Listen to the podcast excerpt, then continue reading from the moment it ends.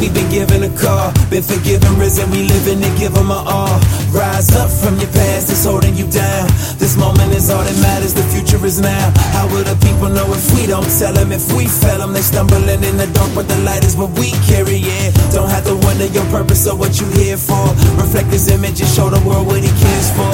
And I know it's alright, right, right, you know, and you know, it's your la, la, la, and we know, and we know, the time's running out. Can't wait around, cause.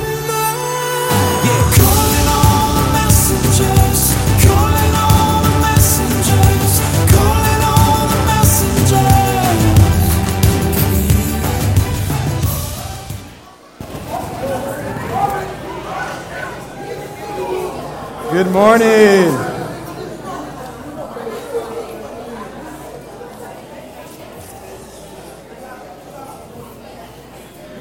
Welcome, welcome everyone. Love love the energy in the room as always. Praise God that uh, God was faithful to meet us in our time of singing. Uh, can we give it up to our worship team yet again? I know the hard work they put in. I think sometimes, I've mentioned this before, but I don't think we realize how much work it takes for our worship leaders, our musicians, and singers to prepare. Um, you know, serving it with worship, as in many ministries, but in particular with this one, it's a lot of work just to get the right songs to fit together prayerfully and um, to get the right music, the keys, the chords, the lyrics right. But it's not like they're just singing songs either. Then they got to get their hearts right. And so it's a lot of work. It's a lot of work. Um, if it's just put it singing songs, that's a different game. But to sing songs of worship, um, that's hard work because it's heart work. And we just thank God for our worship team members uh, every week. Yeah, we give it up to them. You know, as we're singing there, I just feel impressed just to just to acknowledge sometimes the struggles we go through in the Christian life. Um, I know that there are times where we just we're just struggling, man. We're just struggling on what we're supposed to be doing in life. Um, if you have been raised in the church, uh, the Christian faith is maybe all you remember. And there are times in our lives, especially when we get into high school and then college, where we start wondering, okay, I've been handed this, but is this what I really believe? And I think one of the most, uh, you know, biggest secrets is that those questions resurface as we get older as well. And there are different things that happen in our lives and in our culture to trigger the questions. And I think sometimes we feel shame when we start wondering if our faith is real. And so what happens is we start isolating ourselves more and more and more. And we start drifting away from the body of Christ because of this shame we feel. Because we're thinking, like, what a bad person I am. Everyone else seems to be happy on Sundays, whereas me, I feel like a phony. I'm raising my hands, but it's not real. They're raising their hands, and it is real. But the real truth is, a lot of us are faking it as well. Because we're struggling and we're afraid to talk about it. And I just want you to know it's okay to struggle in your faith, okay? But it's not okay to isolate yourself. It's not okay to let the enemy push you away. I think about this often in the Garden of Eden. This is not in my notes, but I just feel like I want to share this with you guys because in the Garden of Eden, when Adam and Eve sinned, what do they do? What's the first thing they do? They hide themselves from who? From God. They hide themselves from the very one they needed the most at that moment. And that's what the enemy would want to do for us. So I just want to say, I'm glad you're here today. Maybe you have been struggling and you feel every temptation to run away, but you're here today. And I want to affirm you in your struggle and say, hey, it is a battle worth fighting. You are not alone. You don't have to hide. Your God invites you into his presence with your doubt, with your fear, with your shame, and says, Come to me. Come to me. I'm going to meet you in this place. Amen to that, fam? Yeah, I just want us to remember those things. Yeah.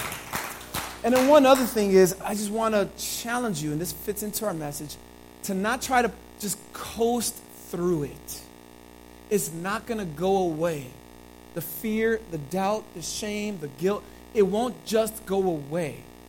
You've got to take it head on and come to God and say, Lord, help me with this. And He is a faithful God, and He will do it. And He will do it through His word. This book of the law, family, shall not depart from your mouth. But you shall meditate on it when? Day and night. You must meditate on it day and night, for then you will make your way prosperous. And then you will have good success. God says, Have I not commanded you? Be strong and courageous. Do not be frightened. Do not be dismayed. Why? Because the Lord your God is with you wherever you go. But it starts with being with Him. And that's what we want to do today.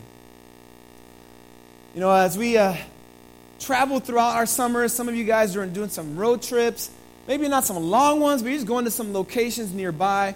All of us use some sort of GPS device, don't we? Uh, even if you know how to get to where you're going, we just, it's like second nature now. Because you want to know when those GPS alerts come, when Google Maps tells you there's a traffic jam ahead, you, there's, a, there's a quicker route to go. Press this. And for me, I'm like, I'm going press that in a heartbeat because I want to avoid the traffic. And I started noticing it starts telling me other things lately, like restaurants. Like, I wasn't asking for a restaurant, but it tells me when there's a restaurant. Or my favorite one is there's a speed camera ahead. Thank you. Thank you. I could use that, you know? But you know, sometimes I wish like I wish it would told me about that pothole. You know, there's a pothole in 25 feet in the right lane. Like it, it's not quite that advanced, at least not yet. But, but the Google Maps or whatever you use, whether it's Waze or whatever, is helpful because it tells you how to get to where you're going, but it doesn't necessarily tell you about every roadblock along the way, every pitfall. But God, by His Holy Spirit, is actually that guide in our lives who not only tells us how to get to the ultimate destination, which is in His presence in heaven, but the Holy Spirit, through the Bible, also tells us about the pitfalls along the way, the potholes that you oftentimes and I oftentimes run into. And I just want us to really cling fast to that. Say, Lord, I know there's pitfalls in my life. I know there's potholes all around me, but thank you, God, that I don't have to walk through those things in order to learn. That your Spirit can guide me around these things as I set my eyes on Jesus. Navigating life is not easy, family. Navigating our world is not easy.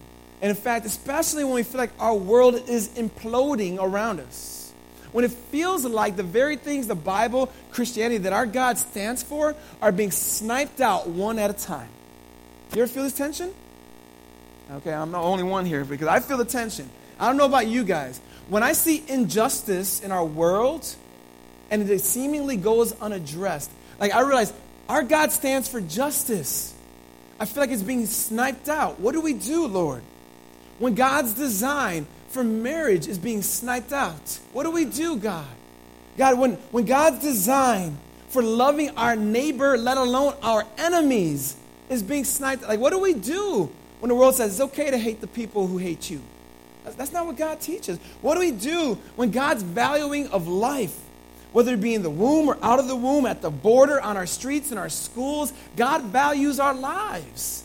And we feel like when we watch the news, it's being sniped out. When God is our creator, is being sniped out. How do we, how do we navigate this?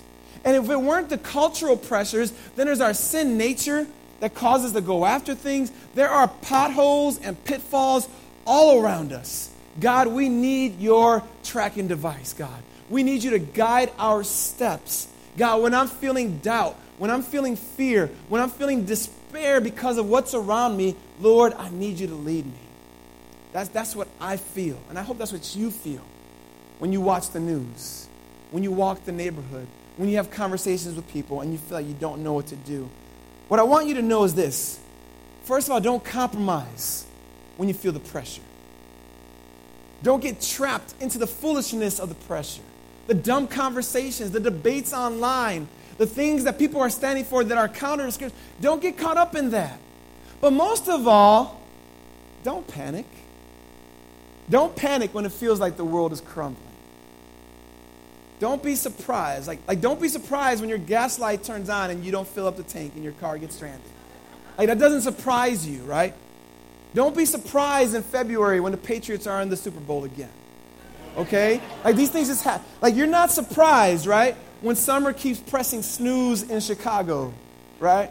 Just another, another eight days, another seven days. In the same way, don't be surprised when the world seems to be squeezing you out of it. This isn't your home, family. This isn't your home. What do we do when our world is crumbling? Well, today we find the answer to that in the book of 2 Timothy, chapter 3. I want you to invite you there to join me on page 996 in the Bibles in your chairs in front of you. I know it's a long intro, but we need to understand what we're up against, family. You see, the instructions of the, of the Bible, of God's Word, is intensely practical. And God wants to meet us precisely where we're at.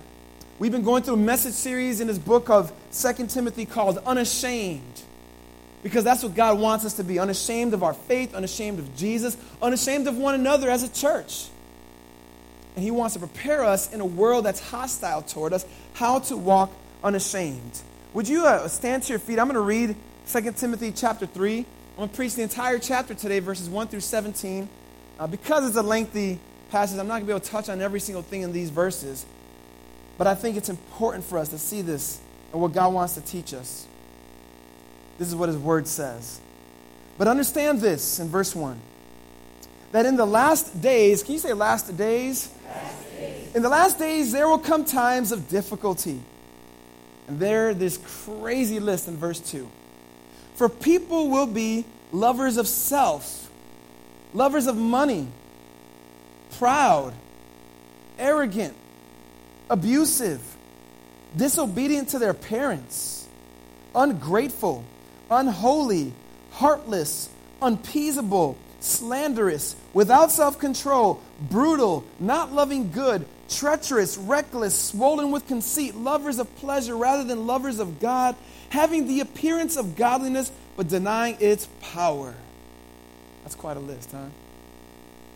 Next, Paul says, Avoid such people, for among them are those who creep into households and capture weak women burdened with sins and led astray by various passions, always learning and never able to arrive at the knowledge of the truth.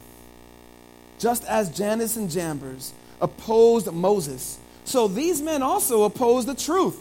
Men corrupted in mind and disqualified regarding the faith.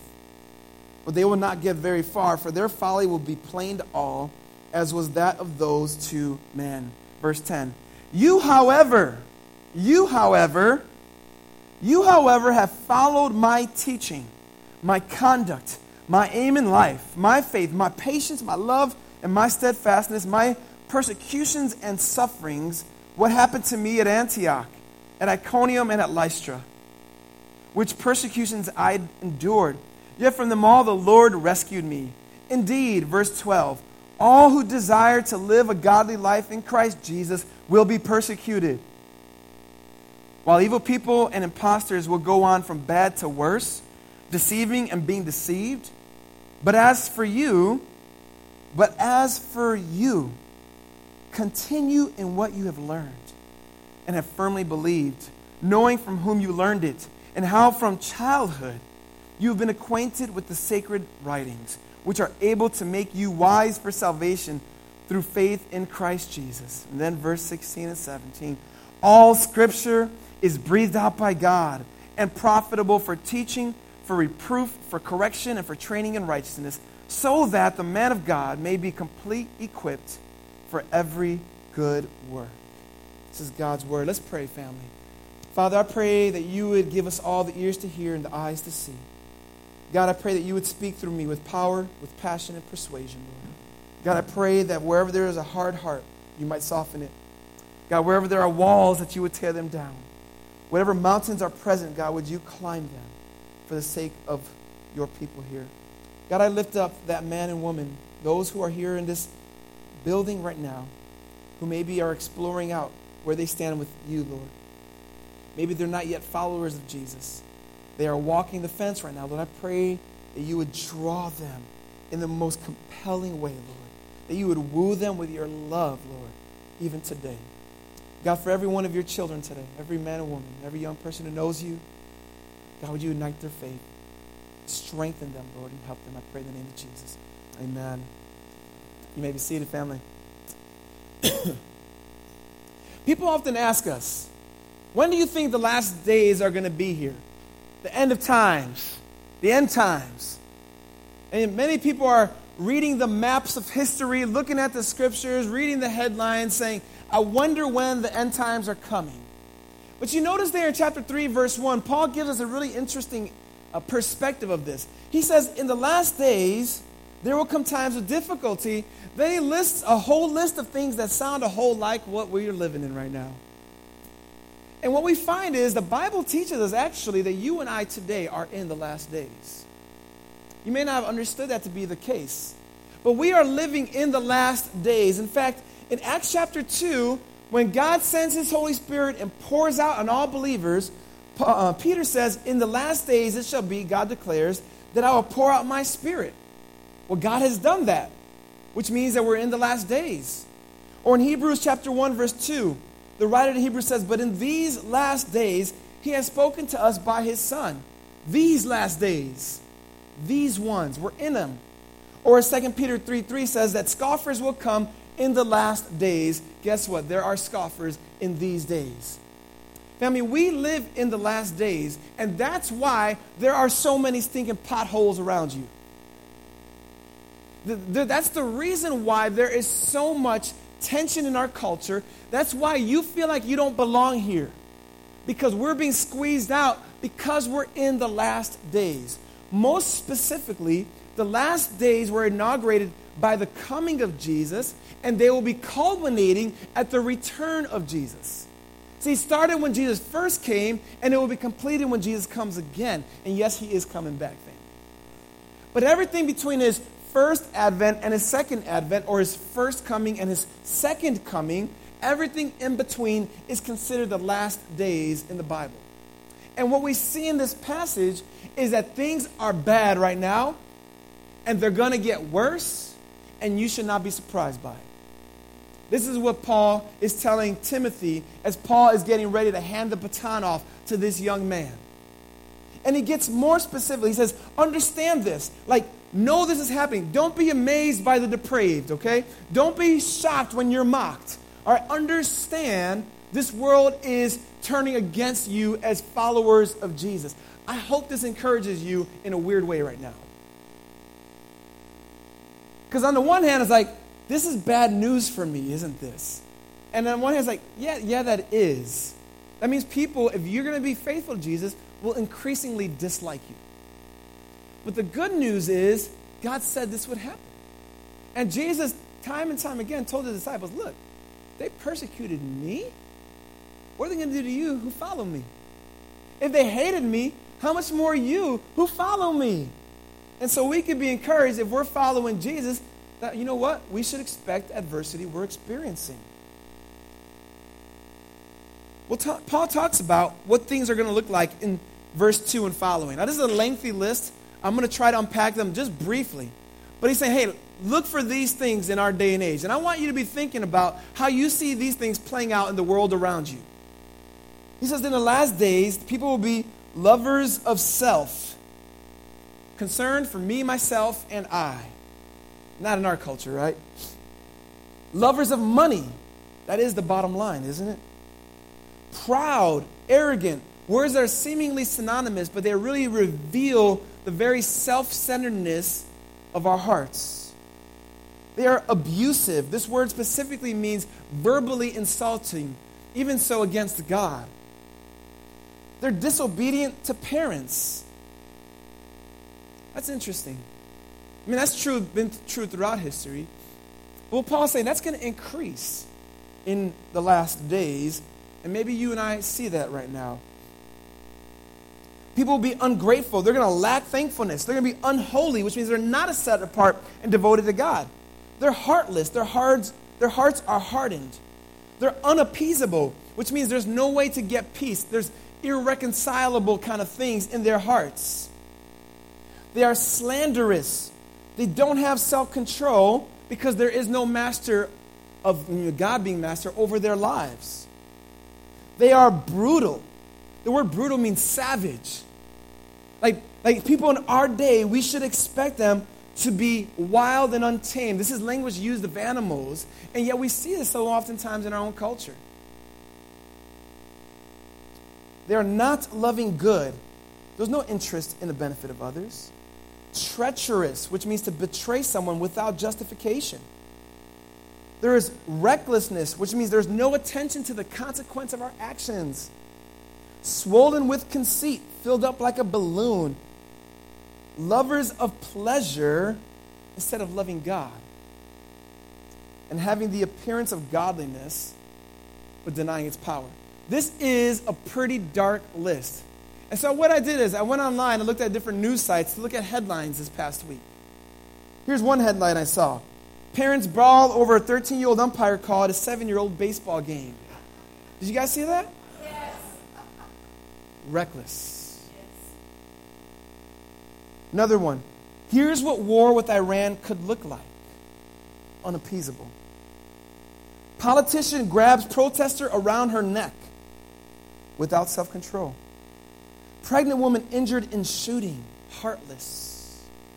Hacker uses psychological manipulation to scam people, lovers of money.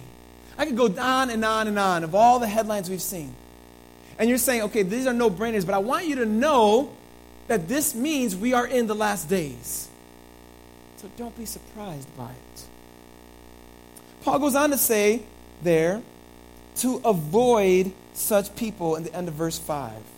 Now, he's not saying, like, look, you got to isolate yourself from the world. We talked about this uh, last week and the weeks before. Like, we're not called to be hermits. But what Paul's saying here is that look, man, as we go through this world, we cannot let these peoples and these kind of worldviews be the things that are influencing us. Like, look, all of us are going to be influenced wherever you're at, what you hang around, what you're listening to, what you're watching, it will influence you. And if it's those things that are consistent with the last day kind of rebellion, know that you're going to be bearing that fruit. You're going to bear that fruit. Carrots have, a, have a, a, something in their makeup that the more carrots you eat, the more orange you look. And what you consume then begins to show itself on yourself, on your, on your face. It begins to expose itself visibly. And so, if you're going to consume things in your life, and things that are opposing to God, it's going to expose itself to you visibly. It's going to be clearly seen. And so Paul's like, avoid this stuff. Don't let it be the influences in your life. Yes, we're in a world that's broken. Yes, people around. Yes, your friends are broken. Love them, know them, but don't let them influence you. Don't let them influence you. So Paul here is talking about how bad things are.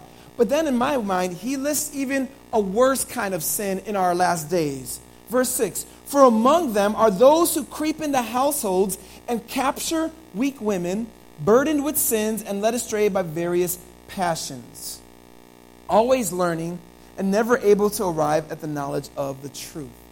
Now, what Paul's talking about here in the first century, what would take place is, first of all, many women were not well educated in the first century. It's just the way culturally things were made up. So, because of that, they're more vulnerable from an intellectual standpoint because of their lack of education in, in the different systems. In addition to that, in this culture, those religious leaders had authority, which means those who looked to those leaders were vulnerable based on the authority of those religious leaders. And so, what Paul was seeing happening was there would be people who would come to households while the men were off to work to preach and teach different messages to the women that were there. And these women were already vulnerable from that standpoint, but many of the women that they aimed at were even more so vulnerable because of what Paul says here. They were burdened with sins and led astray by their own passions. So there would be false teachers who would look for women who felt a lot of guilt over their failure, come to their houses to teach them their own false teaching. And what Paul is saying, like, look, that kind of stuff's going to happen in different ways in these last days, where there's going to be crooked people who are looking for weak people to deceive them. And what's interesting here is this has always been the attack and strategy of Satan. Because even in the Garden of Eden, he goes after Eve when Adam wasn't really around, whether it be physically or just emotionally or whatever it might have been. You see, what, what Paul's saying here is not that women are weak. Let's make this clear. But in context, what was happening in their culture, these women were extremely vulnerable. And many false teachers took advantage of them. And so, as we think about ourselves in these last days, how are you spiritually vulnerable right now? How are you vulnerable? Because when you're vulnerable, you are susceptible to false teaching. And what's worse about these people they would always bring learning in verse 7, but never allow these women to come to the knowledge of the truth. These people withheld the truth of God that brought salvation to others. In our day, man, false teaching goes everywhere. I, I know I talk about this a lot, but I want us to understand not everything you hear and see online is truth if it's not rooted and anchored in the scriptures. And if something sounds good, put it to the test. Test what I teach you. You guys know I love you guys. And I will never purposefully, by the grace of God, lead you astray. But you need to test what I teach you. And if a teacher teaches you and says, don't test it, don't trust them. See, God's word is the filter by which we learn and we bring everything through. And we've got to put everything to the test. You see, in our day, the false teachings arrive at our doorsteps in various ways, like Amazon packages. They just show up, sometimes quicker than you realize. The crazy thing about Amazon in particular, the things you want start looking for you. You ever been on a website and you see an ad like, hey, I needed that. How did it know I needed that? All right? That's creepy, isn't it? Sometimes it even feels like we had a conversation and then it showed up on my online searches. Like, I didn't even look for it yet, but I'm seeing the advertisement because I was talking about it. It's kind of creepy. It just shows up. Look, false teaching will look for you. You don't got to go find it. It will show up at your front steps, literally on Saturday morning sometimes. It will show up in your house via computers, via your phone, via television. You don't always have to look for it for it to find you. And when you are passive and we don't realize we're living in last days and we have our guards down, you are susceptible, you are vulnerable, and you will not see truth. And then what Paul goes on here to say, he makes a comparison to the days of Moses to those magicians who tried to deceive the people of Israel when Moses and Aaron were trying to show God's power. And so Paul says, hey, look, just as those people were exposed then, so also will false teachers be exposed now. So basically, he's laying out this foundation to Timothy, saying, Look, Timothy, things are going to go from bad to worse. Don't be surprised about it. But now, what are you going to do about it? So, what he does here in verses 10 through 17, he tells Timothy, All right, this is what I, I see here. This is what I want you to take away with. And, Brook family, this is what God wants you to hear today. Look at verse 10 and verse 14. He starts both of those with a similar, uh, similar statement.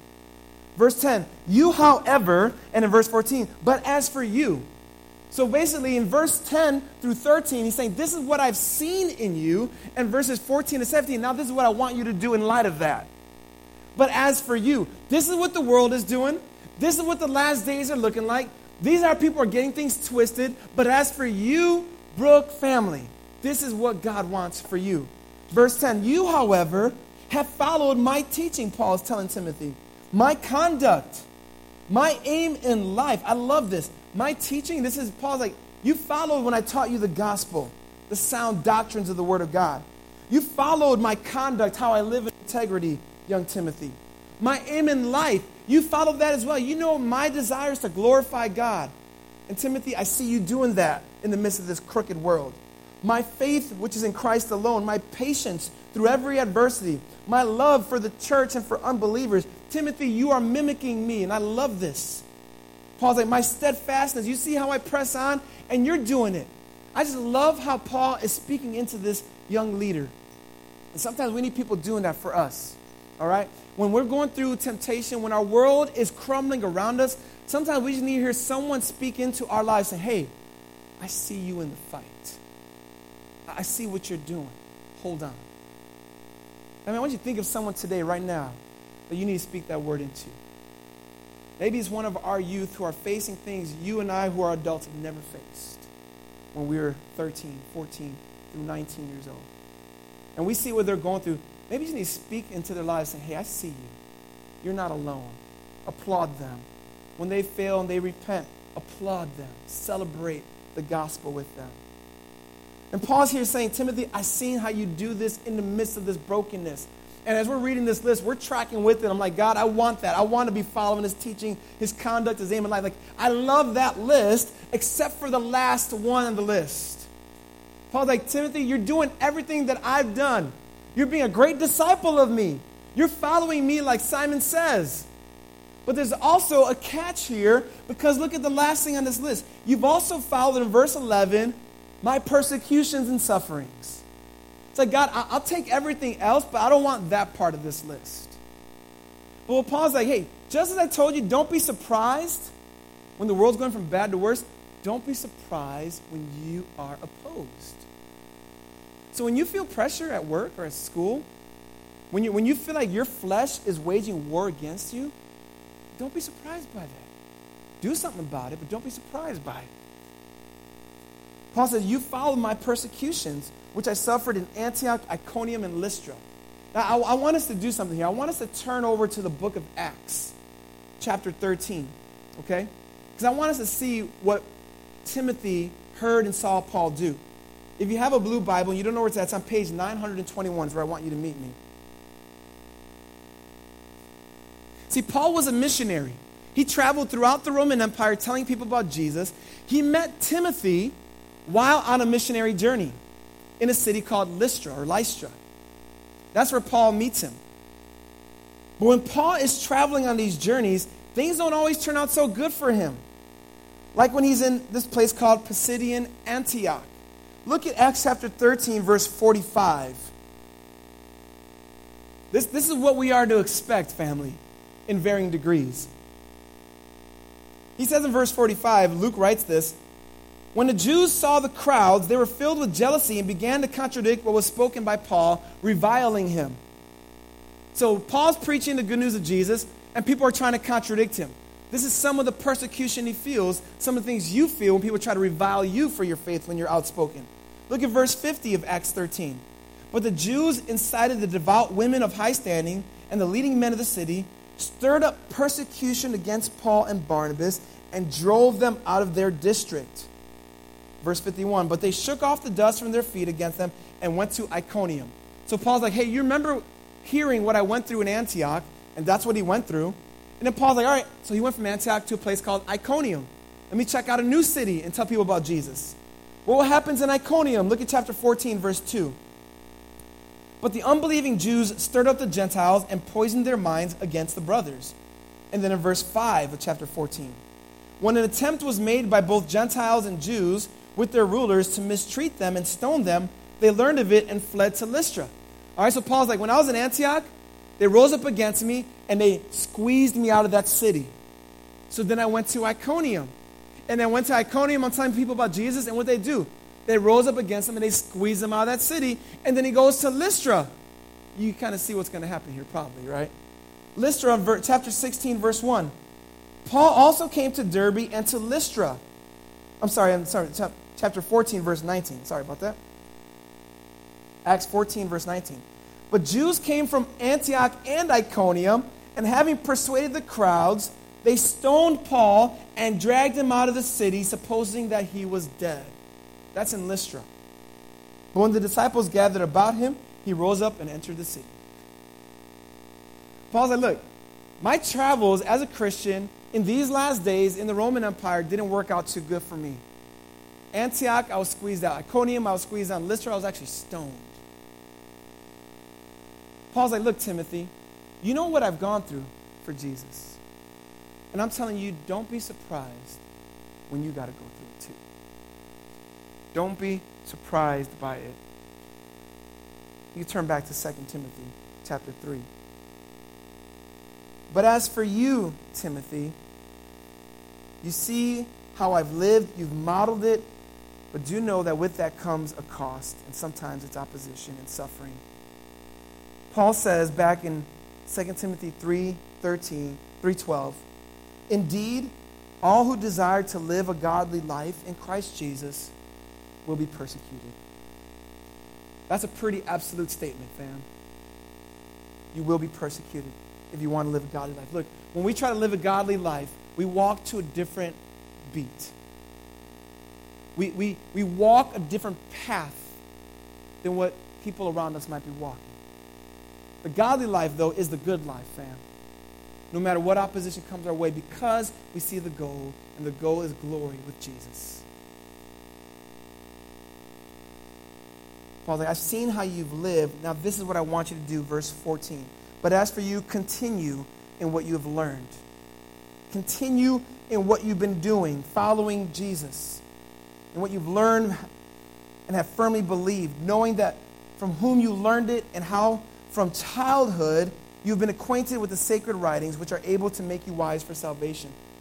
He's telling him, Look, I want you to continue on the lifestyle that you've been living since you were raised in the church. Your grandma taught you Jesus. Your mama taught you Jesus, he tells in chapter 1. Paul's like, I've taught you Jesus.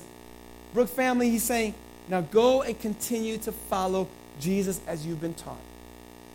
And as you do so, hold on to this word. Verse 16 All scripture is breathed out by God, profitable for teaching, for reproof, for correction, and for training in righteousness, that the man of God may be complete, equipped for every good work.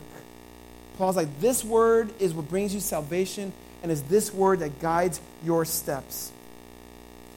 Family, as we walk through this life and as we feel the weight and we feel the pressure, this is what we stand on the truths of God's word. So, what God tells you and I today is don't be surprised by it. Hold firmly to what God is teaching you. Consume the word of God and let the word of God then consume you. This is what's before us. And this is why we've been pressing hard our DNA discipleship groups. There's just too much going on in our world. There's too much opposition we're facing for us to try to live this life alone. We need to lock arms with brothers, men, and sisters with other ladies, getting in the scriptures to walk this Christian life. Paul says that the scriptures, all of it, is God breathed. The word means that God has caused it to come on out. You see, God doesn't make the Bible the Word of God when these words are just written. God inspired the Bible to be written as the Word of God. This is God speaking to us. So when you pick this up, you're picking up God's sermon. And He wants to teach you through it. And this word that is God breathed is useful for our lives always. I mentioned earlier, but it's true that good doctrine, good teaching, is not just informing our minds, but it's intensely practical. And that's why he says useful and is profitable for teaching us, for reproofing us, for correcting us, and training us in God's way. So if we want to know how to live, we've got to get in this word, fam. And so what we want us to do is take this and for, for our DNA groups, get in the book of Second Timothy, read it, read it, and read it, and let God teach you. Consume God's word, and let God's word consume you. This is where we see the pitfalls, the potholes in life. And the Spirit of God is saying, hey, I want to teach you, I want to direct you. And He does so through the Scripture. So, family, would you do this with me? Will we together get in God's Word and consume it, knowing that God has given us a way in our day when the world is imploding and squeezing us out? Say, no, I've got a way for you. So let's do this for God's glory. Family, keep on keeping on. You're here today and you don't know Jesus, Paul also says that this passage, this book of the Bible, is makes you wise for salvation. And so the teaching of the Bible is that God has made a way for you to know Jesus personally, to know God personally. And he did that through dying on the cross for our sins. We want you to know Jesus today, to believe that he took your place for you. So as you venture through this life, you don't have to be alone. And if you feel that conviction in your heart and you want to know Jesus, we pray that today would be that day of salvation. We're going to have our prayer team members come on up after, at this closing song. We'd love for you to come on up, pray with them, and let them know, hey, I want to know Jesus. And whatever burdens God brings to you, fam, bring them to God. Bring them to Him. He is faithful. Let's pray together. Father in heaven, I thank you, Lord, for your word that is sharp and cuts through our hearts. And God, as we live in these last days, God, it is hard, Lord, to, to feel like we don't belong here. But Lord, I pray that just as you reminded Timothy, you remind us to not panic, to not be surprised, to be encouraged, and to fight this good fight. Lord, guide each one of us today, no matter what we're going through. whatever kind of doubt or fear, whatever kind of despair we feel, Lord. God, affirm us in our walk. Help us set our eyes on Jesus and live to bring you glory. I praise in Jesus' name. Amen. Let's rise to our feet, church family. Let's sing this last song with conviction, knowing that here's where our hope lies in Jesus alone. Let's sing together.